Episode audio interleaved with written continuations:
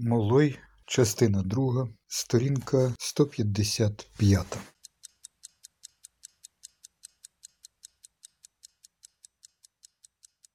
Я спустився на кухню, приготував і поклав на свою гарненьку лаковану тацю чашку теплого молока і бутерброд із джемом. Син скучив за батьківською любов'ю. Ось тепер він матиме її. Марта мовчки дивилася на мене, розлігшись у кріслі качалці, немов парка, в якої урвалася нитка. Я прибрав після себе і пішов до дверей. «Я можу йти спати?» – поцікавилась Марта. Щоб запитати, вона чекала, поки я буду з повною тацею в руках. Я вийшов, поставив тацю на стілець коло сходів, повернувся на кухню. «Ви зготували сандвічі?» – запитав я. А молоко тим часом холонуло і вкривалося огидною плівкою. Вона приготувала. «Я йду лягаю, всі вже сплять», – мовила служниця. «Доведеться підняти вас за годину чи дві, щоб узяти двері на засув», – нагадав я. Нехай подумає, чи варто їй лягати за таких обставин. Марта запитала, як довго я можу бути відсутній. Цікаво, чи знає вона, що я вирушаю не сам? Безперечно. Піднявшись, щоб сказати синові прийти на кухню, вона... навіть якщо він не сказав їй нічого, напевне помітила рюкзак.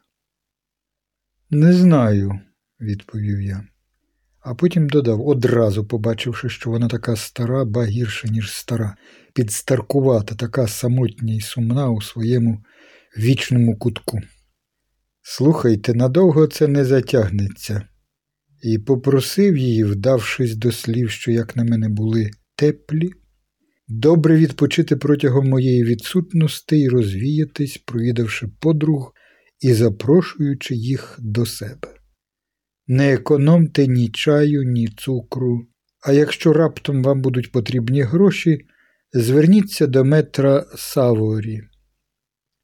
Я довів цю раптову приязність аж до того, що потис їй руку, яку вона швиденько витерла, тільки-но збагнувши мої наміри об свій фартух.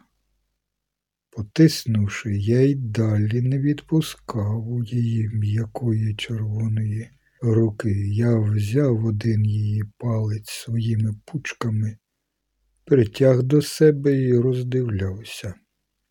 Якби я мав сльози, щоб проливати, я влив їх, мабуть, потоками і годинами.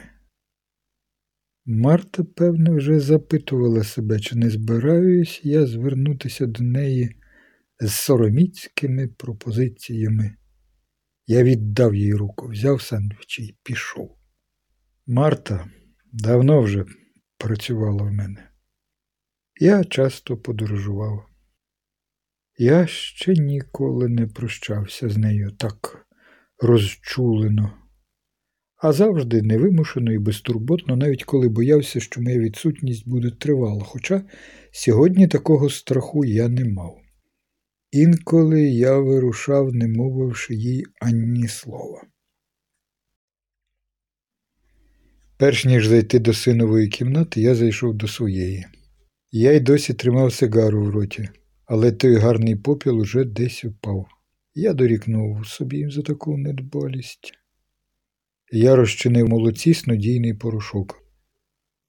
Я ніколи не зласкавлювався до сина просто так. Я взяв тацю і пішов, аж раптом мій погляд упав на два альбоми, що лежали в мене на столі. Запитав себе. Чи не міг би я скасувати свою заборону, принаймні для альбому з марками-дублікатами? Нещодавно син заходив сюди, шукав термометр. Його довго не було. Може, він скористався тією нагодою і взяв кілька своїх улюблених марок. Я не мав часу контролювати все. Я поклав тацю і навмання пошукав кілька марок. Червону марку з того, з гарним кораблем, марку Н'ясо за десять реалів тисяча дев'ятсот першого року та кілька інших. Я дуже любив марку з Н'яси. Вона була зелена. На ній був зображений жирафа, що об'їдав верхівку пальми. Марки були на місці. Але це нічого не доводило. Доводило тільки те, що саме ці марки є.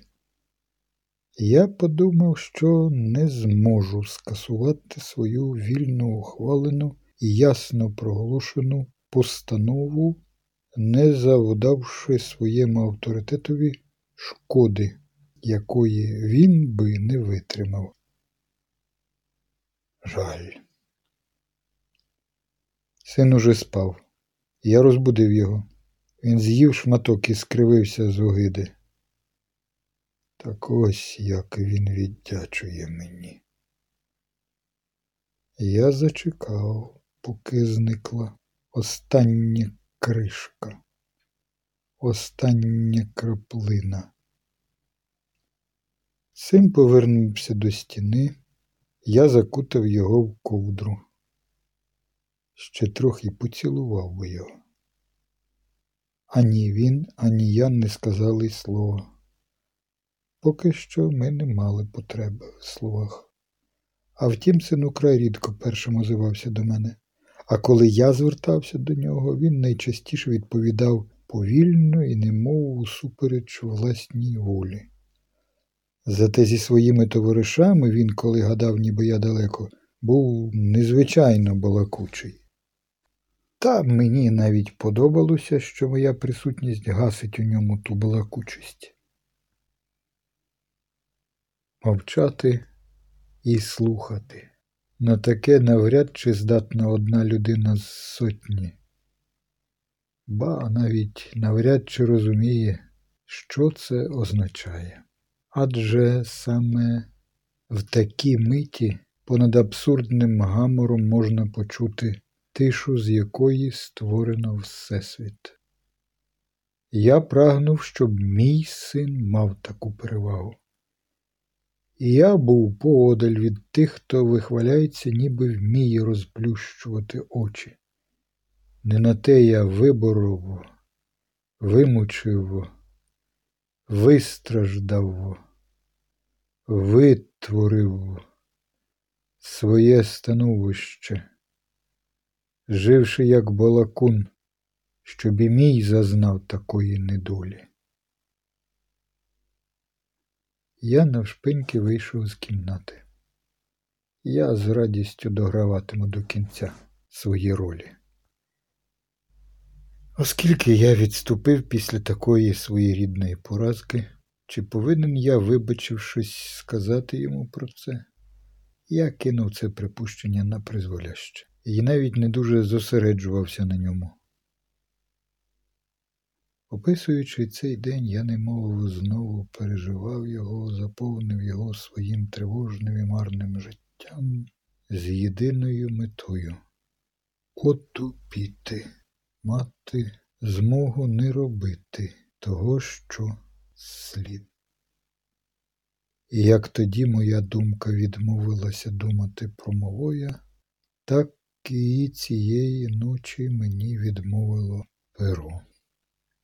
Це признання вже якийсь час не давало мені спокою, а тепер не дало мені полегші.